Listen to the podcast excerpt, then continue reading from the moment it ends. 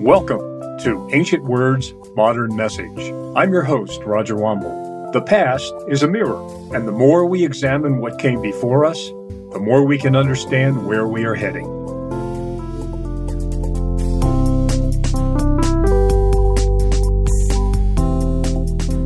Shalom. I'm your host, Roger Wambold. In a recent series of Shmooze News and Views sessions, I presented six Bible studies on the life and reign of King Hezekiah, as recorded in the Old Testament. In view of current events unfolding in Israel and the Middle East beginning on October 7th, I believe that now, more than ever, we need to be reminded to look to God and His Word for solutions to situations and circumstances so complex and challenging that they defy human capabilities. Hezekiah was king at a time when his nation was threatened by the king of Assyria and a seemingly invincible military machine. But God intervened in astounding ways. At the center of this drama was a young monarch with a heart for God. And now, join us as we consider Lessons to be learned from the life and reign of King Hezekiah in this first in a series entitled Not Perfect, but Good.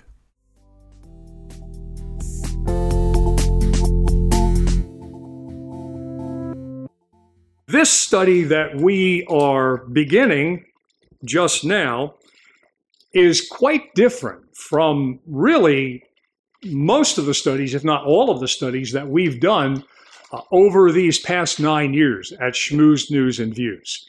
Uh, we, of course, have moved through many of the uh, the prophetic books, the Old Testament prophets. Just to give you a handle, fall of 2014, when we first began our first session, we studied the book of Zephaniah, one of the minor prophets. Since that time, we have moved through Zephaniah, Habakkuk, Malachi, Micah, Joel, the book of Hebrews, Haggai, Obadiah, Jonah, Nahum, Amos, the Messianic Psalms, the book of Zechariah, and Ezekiel. But this study is going to be quite different from all of those other story, studies because this study we are studying one man in particular. And that would be one of the Old Testament kings and that would be Hezekiah.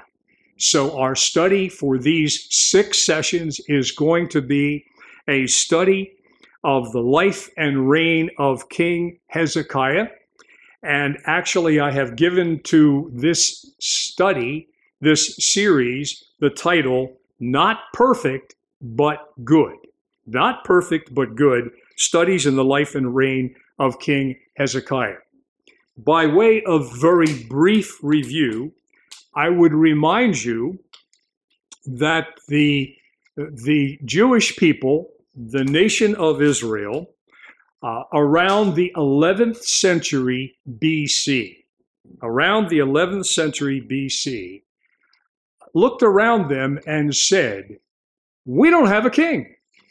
Now, prior to that period of time, they were led by a group of individuals who were known as the judges, uh, the Shophatim. Uh, there is a book in the Old Testament, the book of Judges, that describes that period of time when administration was done by the judges. And then after that period of time, uh, there were various prophets who were raised up by God. Uh, and, and yet, at the head of all of that was God Himself. So God ordained the judges, the Shophatim. He ordained the Nevi'im, the prophets. Uh, but God was the one who was running the nation of Israel, was running the government. And that's why it was called a theocracy. That is a government in which God is in charge a theocracy. But remember, at that period of time in the 11th century BC, Israel looked around and said, All of the nations around us have a king. We want to have a king. And they bellyached long enough that God finally said, okay, I will give you a king. The moral of that story might well be be careful what you ask for. Because what began at that period of time then was a monarchy. No longer a theocracy, now a monarchy, government by a monarch, government by a king. And that began with the inauguration of Saul in 1041 BC, 11th century BC, 1041 BC. And that period of time is known as the United Monarchy or the United Kingdom. It's called that because the nation of Israel, the 12 tribes of Israel, the people of Israel were all part of one nation. And they were part of one nation under a king. And those three kings of the United Monarchy, the United Kingdom, were Saul. And then remember, after Saul, there was David. And then after David, there was Solomon. And that was the United Monarchy, the United Kingdom. But then you'll remember that after the death of Solomon, when his son Rehoboam uh, moved to the throne of the nation of Israel and was the monarch, there was a rebellion, a rebellion against Rehoboam. And that rebellion was led by a man named Jeroboam. And from that time onward, the nation of Israel was not just one nation, now it was two nations. Now there was a northern kingdom composed of those 10 tribes, most of them settled in the northern part of Israel, who followed after Jeroboam in the rebellion. And then there was a southern kingdom, those who remained loyal to Rehoboam, Solomon's son, and those would be the two tribes of Judah and Benjamin, and the tribe of Levi was still in the southern kingdom as well. That period of time is known as the divided monarchy or the divided kingdom for obvious reasons, because now the nation has been divided. When we read the historical records in the Old Testament, in the Tanakh, we find this that there were actually 19 different kings of the northern kingdom. Jeroboam first was the first one of those 19, but then there was a series of a total of 19 until the northern kingdom fell in 722 BC at the hands of the Assyrian. 19 different kings. You can read about them specifically in the book of 1st and 2nd Kings. The kings of the northern kingdom.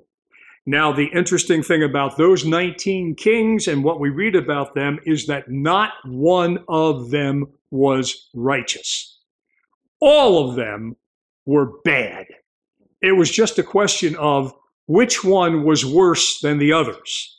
And when you read the record of those 19 kings of the northern kingdom, you, you, you see this and you hear this statement made over and over again that this king was worse than his father.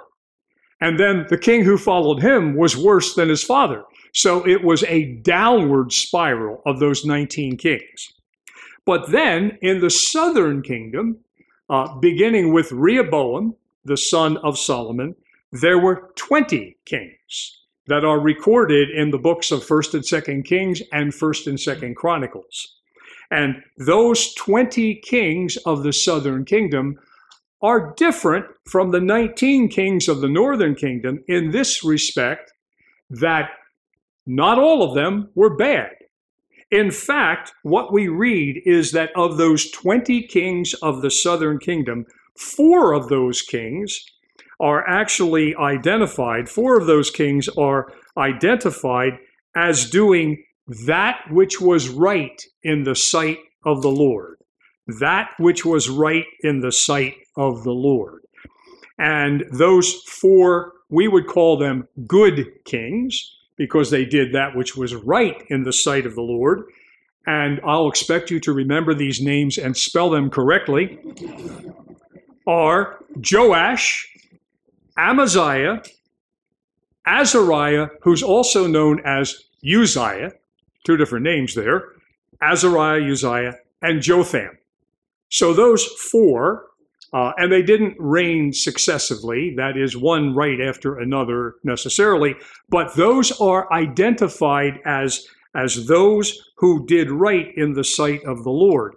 And then four others of the 20 are identified not only as doing that which is right in the sight of the Lord, but they are identified as ones who exemplified the righteous traits of David, their father. Uh, so, four good kings, uh, those who did right uh, in the sight of the Lord, and four more who not only did right in the sight of the Lord, but they exemplified the deeds of their father, their grandfather, great great grandfather, previous generations of King David. Those four that we might consider great kings. So the four good, kings did right what was in the sight of the Lord. The four great kings exemplified the qualities, the good qualities of David. They are, once again, you must remember these and spell them correctly. Asa, you can handle that one, right? A S A, Asa, and Jehoshaphat, as in jumping Jehoshaphat, uh, Hezekiah, hold on to that name, Hezekiah, and Josiah. Josiah.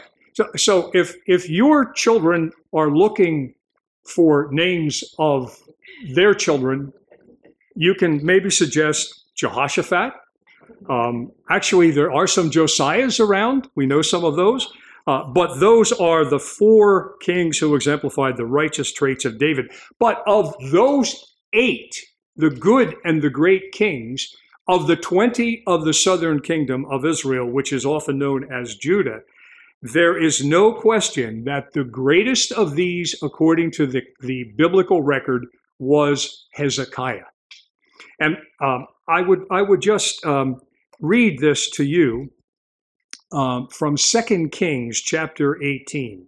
2 Kings chapter 18, which uh, describes the reign of Hezekiah. Listen to this. 2 Kings 18:1. Now you don't have the text in front of you, so I'll just read it. Now it came to pass in the third year of Hoshea, son of Elah, king of Israel, this is the king who was king in the northern part of Israel, that Hezekiah, the son of Ahaz, king of Judah, began to reign. Twenty and five years old was he when he began to reign, and he reigned twenty and nine years in Jerusalem. His mother's name also was Abi, the daughter of Zechariah. Now listen to the description of Hezekiah. And he did that which was right in the sight of the Lord, according to all that David his father did. So you have both of those qualities there. He did that which was right in the sight of the Lord, according to all that David his father did. But it goes on to say, he removed the high places, broke the images, cut down the idols, broke in pieces the bronze serpent that Moses had made.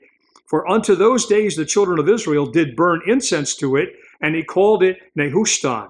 He, that is Hezekiah, trusted in the Lord God of Israel, so that after him was none like him among all the kings of Judah, nor any that were before him. For he, Hezekiah, clung to the Lord and departed not from following him, but kept his commandments, which the Lord commanded Moses. So it is clear that of these great kings of the southern kingdom, the best was Hezekiah. The record of Hezekiah's life and reign actually is found in three places in the Old Testament. So the record of his life and reign is found in the book of Second Kings, uh, three chapters, 18, 19, and 20. And it is also found in the book of Second Chronicles, chapters 29, 30, 31, and 32, four chapters. And that's actually the section that we're going to be focusing on. But also, uh, there are uh, four chapters in Isaiah, the prophet Isaiah, that also tell us about the life and reign of Hezekiah. And that would be Isaiah 36, 37, 38, and 39. The reason why we find in the book of Isaiah information about Hezekiah is because Isaiah was a prophet specifically to the southern kingdom of Israel during the reign of Hezekiah. And there was another one of the prophets, one of the minor prophets of the Old Testament, that is Micah. Micah also was a prophet at that same period of time. But we, as I say, we are going to look at uh, the life and reign of Hezekiah from the book of Second Chronicles, and that's why you have that text before you now, uh, the book of Second Chronicles. And the first thing that I would point out to you is that Hezekiah, King Hezekiah, reigned over the southern kingdom of Israel. The dates that are normally attached to uh, his reign are from 716 to 687 BC. That's a total of 29 years. We read in verse 1, look at your text, please. Hezekiah began to reign when he was 25 years old, and he reigned 29 years in Jerusalem. And then we learn his mother, we know his father's name because he is the son of the previous king. And the previous king uh, was Ahaz, King Ahaz. So that was his father, but his mother's name is Abijah. Uh, in Second Kings, she's called simply Abi. Maybe that was her nickname, Abi instead of Abijah. Uh, but here, his mother's name was Abijah, the daughter of Zechariah, not the Old Testament prophet Zechariah, but another Zechariah. And so uh, he began to reign when he was just 25 years old, reigned for a total of 29 years from 716 to 687 BC.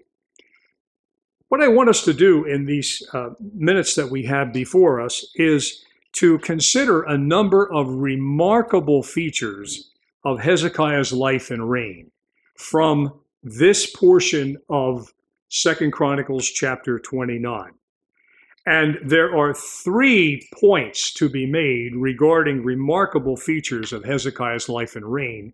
And we're going to work our way through the text, and each one of these sections of the text points to one of these remarkable features. First of all, we see this that as a young man, remember, he began to reign when he was only 25 years old. And I'm here to tell you, 25 is really young. There was a time when I didn't think it was so young, but it's getting younger all the time. He was 25 years old when he began to reign. And as a young man, he purposed to be radically different from his wicked father, who was King Ahaz. King Ahaz. And just to give you a sense of how wicked his father Ahaz was, let me read, and again, you don't have this text in front of you, but listen as I read from Second Chronicles chapter 28, verses 1 through 4. This is the record of the reign of Hezekiah's father, King Ahaz. Second Chronicles 28 1. Ahaz was 20 years old when he began to reign. He reigned 16 years in Jerusalem, but he did not that which was right in the sight of the Lord, like David his father. For he, Ahaz, walked in the ways of the kings of Israel. Remember the kings of Israel, the guys in the north, all 19 of them were wicked. He walked in the ways of the kings of Israel, and what did he do? Made also melted and cast images for Baalim, the false gods of the Canaanites. Moreover, listen to this he burned incense in the valley of the son of Hinnom. Now, there are two valleys that Jerusalem is kind of in the middle of. On the eastern side, there's the Kidron Valley, where the Mount of Olives is. On the western side, there is the Hinnom Valley and those two valleys kind of come together. He burned incense in the valley of the son of Hinnom and burned his children in the fire after the abominations of the nations whom the Lord had cast out before the children of Israel. He actually instituted the sacrifice of children, including his own children, offering them as sacrifices to Molech and other false gods. And then verse 4 He sacrificed also and burned incense in the high places and on the hills and under every green tree. That gives us a sense of how wicked Hezekiah's father, Ahaz, really was.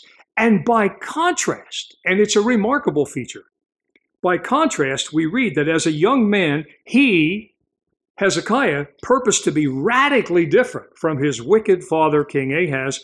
And so, with this, let's look at verse 2 on your text through verse 11. Follow the narrative here. Verse 2 And he, that would be Hezekiah, and he did what was right in the eyes of the Lord according to all that David his father had done. In the first year of his reign, in the first month, notice at the very, he's 25 years old. At the very beginning of his reign, the first year, the first month, he opened the doors of the house of the Lord, that would be the temple in Jerusalem, and repaired them. He brought in the priests and the Levites and assembled them in the square on the east. And he said to them, Hear me, Levites. Now, consecrate yourselves and consecrate the house of the Lord, the God of your fathers, and carry out the filth from the holy place in the temple. For our fathers, including his father, probably led by his father, our fathers have been unfaithful and have done evil what was in and have done what was evil in the sight of the Lord our God. They have forsaken him and have turned away their faces from the habitation of the Lord and turned their backs. They also shut the doors of the vestibule of the temple. They put out the lamps and they have not burned incense or offered burnt offerings to the Lord in the holy place to the God of Israel. Therefore, what's the consequence of that? Therefore, the wrath of the Lord came on Judah and Jerusalem and he has made them an object of horror, of astonishment, and of hissing, as you see with your own eyes. For behold, our fathers have fallen by the sword, and our sons and our daughters and our wives are in captivity for this. Because you see, under Ahaz, there were some invasions by the Assyrians, and they actually carried off some of the Jews of the southern kingdom into Assyria. And that's what Hezekiah is talking about. And then this is what he says, verse 10 Enough of this. Now it is in my heart to make a covenant with the Lord, the God of Israel, in order that his fierce anger may turn away from us. And then he goes on to say to the Levites and the priests, My sons, do not now be negligent, for the Lord has chosen you to stand in his presence, to minister to him, and to be his ministers and make offerings to him. I think you get the clear idea that as a young man, he purposed to be radically different from his wicked father, King Ahaz.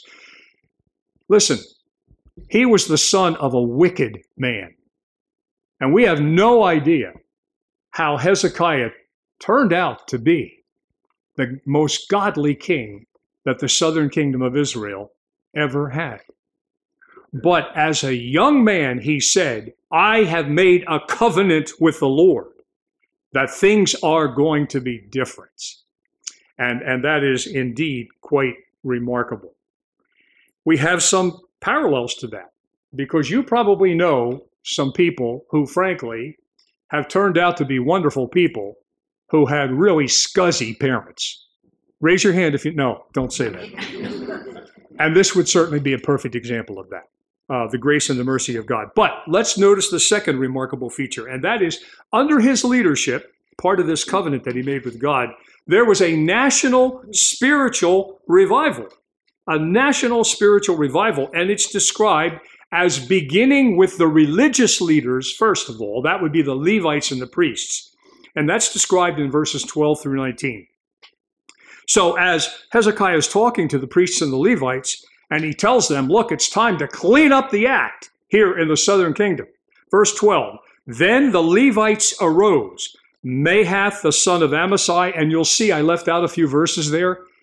The reason I've left out the verses is because it's just a list of all the names of the Levites and uh, and who their fathers were and who their sons were. I, I kind of figured you didn't have to have that. Later on, you can look that up on your own. But then go on to verse 15. They, that would be the Levites and the priests, they gathered their brothers, consecrated themselves, and went in as the king had commanded by the words of the Lord to cleanse the house of the Lord. The priests went into the inner part of the house of the Lord to cleanse it, and they brought out all the uncleanness that they had found in the temple of the Lord into the court of the house of the Lord. And the Levites took all that junk and they carried it out to the brook Kidron and threw it away. The idea seems to be that under Ahaz, he actually was so wicked as to put objects in the temple in Jerusalem that were devoted to the worship of false gods. So the first thing that has to be done is clean house. And so the Levites and the priests, they do that very thing. They take everything out. Verse 17, they began to consecrate on the first day of the first month and on the eighth day of the month, they came to the vestibule of the Lord. Then for eight days, they consecrated the house of the Lord. And on the 16th day of the first month, they finished. It took them 16 days to clean out the temple. Then they went into Hezekiah the king and said, We have cleansed all the house of the Lord, the altar of burnt offering and all its utensils, and the table for the showbread and all its utensils all the utensils that King Ahaz discarded in his reign when he was faithless, we have made ready and consecrated, and behold, they are before the altar of the Lord. So you see, there is a national spiritual revival that is getting started here, and it begins with the religious leaders, the priests and the Levites. There's a model here, folks, and that is in any national spiritual revival, it has to begin with the house of the Lord. It has to begin even with the religious leaders of the people. And that's where revival begins. But let's move on and see that now this revival extends beyond the spiritual leaders to the political leaders. So this is verses 20 through 30. After the Levites report uh, to Hezekiah, Verse 20 Then Hezekiah the king rose early and gathered the officials of the city. So these are now the political leaders, and went up to the house of the Lord with the political leaders. And they brought seven bulls, seven rams, seven lambs, seven male goats for a sin offering for the kingdom, for the kingdom, that is for the nation, and for the sanctuary, and for Judah. And he commanded the priests, the son of Aaron, to offer them on the altar of the Lord. Flip your page. So they slaughtered the bulls, and the priests received the blood and threw it against the altar of sacrifice. They slaughtered the rams, and their blood was thrown against the altar. They slaughtered the lambs, and their blood was thrown against the altar. Then the goats who had been brought for the sin offering were brought to the king and the assembly. This is the assembly of the political leaders, and they laid their hands on them. So, in other words, they are identifying as the political leaders of the people of Israel. They're saying, We represent our nation of Israel, the southern kingdom, and we are putting our hands on you, and we're going to be offering a sacrifice, asking God to forgive us of our wickedness. Verse 24 the priests slaughtered them, made a sin offering with their blood on the altar to make atonement for all Israel. For the king commanded that the burnt offering and the sin offering should be made for all Israel. So there you have it. The political leaders are going through this time of spiritual revival. But I want you to notice next the significance of music when people turn to the Lord the way they ought to. So the next verses are all about music. So now all these sacrifices have been offered and notice verse 25. And he, Hezekiah, stationed the Levites in the house of the Lord with cymbals and harps and lyres, according to the commandment of David and of Gad the king seer, seer and of Nathan the prophet. For the commandment was from the Lord through his prophets. The Levites stood with the instruments of David, and the priests stood with the trumpets and the slide trombones, Ken Kriebel. Then Hezekiah commanded that the burnt offering be offered on the altar. And when the burnt offering began, the song to the Lord began also, and the trumpets, accompanied by the instruments of David, king of Israel. The whole assembly worshiped, and the singers sang, and the trumpeters sounded. All this continued until the burnt offering was finished. When the offering was finished, the king and all who were present with him bowed themselves in worship worship. And Hezekiah the king and the officials commanded the Levites to sing praises to the Lord. Sing praises to the Lord. A sign of revival is when the people of God sing from their hearts. Maybe you've read about the Welsh revival of many, many years ago. When the coal miners, the rough, tough coal miners of Wales, through the preaching of the gospel repented and gave their lives to Jesus and experienced conversion. And all of a sudden, it is said that the whole country of Wales was singing praises to God. it is called the Welsh revival. And so it was in this case that they worshiped the Lord and sang praises. But then it was not only the spiritual leaders and then the political leaders, but now we come to the nation as a whole in verses 31 through 36. Then Hezekiah said to the leaders, You have now consecrated yourselves to the Lord. Come near, bring sacrifices and thank offerings to the house of the Lord. And the assembly brought, the assembly here refers to the people the common people, the assembly brought sacrifices and thank offerings, and all who were of a willing heart brought burnt offerings. And then we're told the number of the burnt offerings. The number of the burnt offerings that the assembly brought was 70 bulls, 100 rams, 200 lambs. All these were for a burnt offering to the Lord. And the consecrated offerings were 600 bulls and 3,000 sheep. So the people are so moved with the spirit of revival that they begin bringing all of these animals for sacrifice to the Lord in fact, they ran out of priests. So you read that in verse 34. But the priests were too few and could not flay all the burnt offerings. So until other priests had consecrated themselves, their brothers, the Levites, helped them until the work was finished. For the Levites were more upright in heart than the priests in consecrating themselves.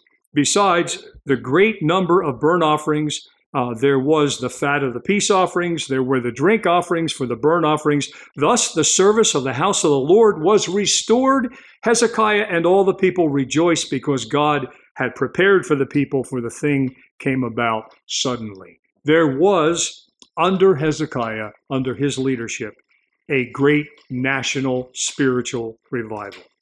The last remarkable feature is this we read from 2 Kings 18, the passage that I read as we began. This statement regarding Hezekiah, verse 5 of 2 Kings 18, he trusted in the Lord God of Israel. And then verse 6, he, Hezekiah, clung to the Lord and departed not from following him. And so it is said of Hezekiah that he trusted in the Lord, the God of Israel, and he clung to, he held fast to the Lord. But, lest you think otherwise, he was not perfect. He was not perfect. And we're going to read about that in our future sessions. So, stay tuned.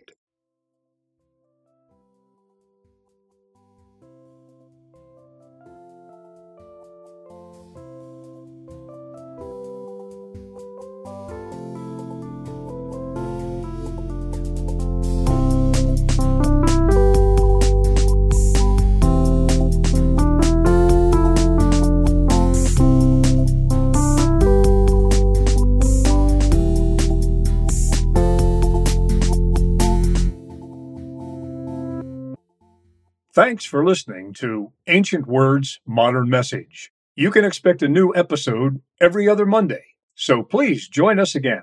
Ancient Words Modern Message is supported by Hebrew Christian Fellowship. To learn more about our ministry or to ask a question, contact us at hcfellowship4819 at gmail.com. If you know someone who might be interested in this teaching, please share it with them. And please consider leaving a review of what you've heard on Apple Podcast. Your input helps us make our program even better and reach new listeners. All you have to do is open up the podcast app on your phone, look for Ancient Words, Modern Message, scroll down until you see Write a Review, and tell us what you think. Ancient Words, Modern Message is produced by Studio D Podcast Production. And I'm your host, Roger Wambold reminding you that the Word of God is living and active. Until next time, showers of blessings on you and those you love.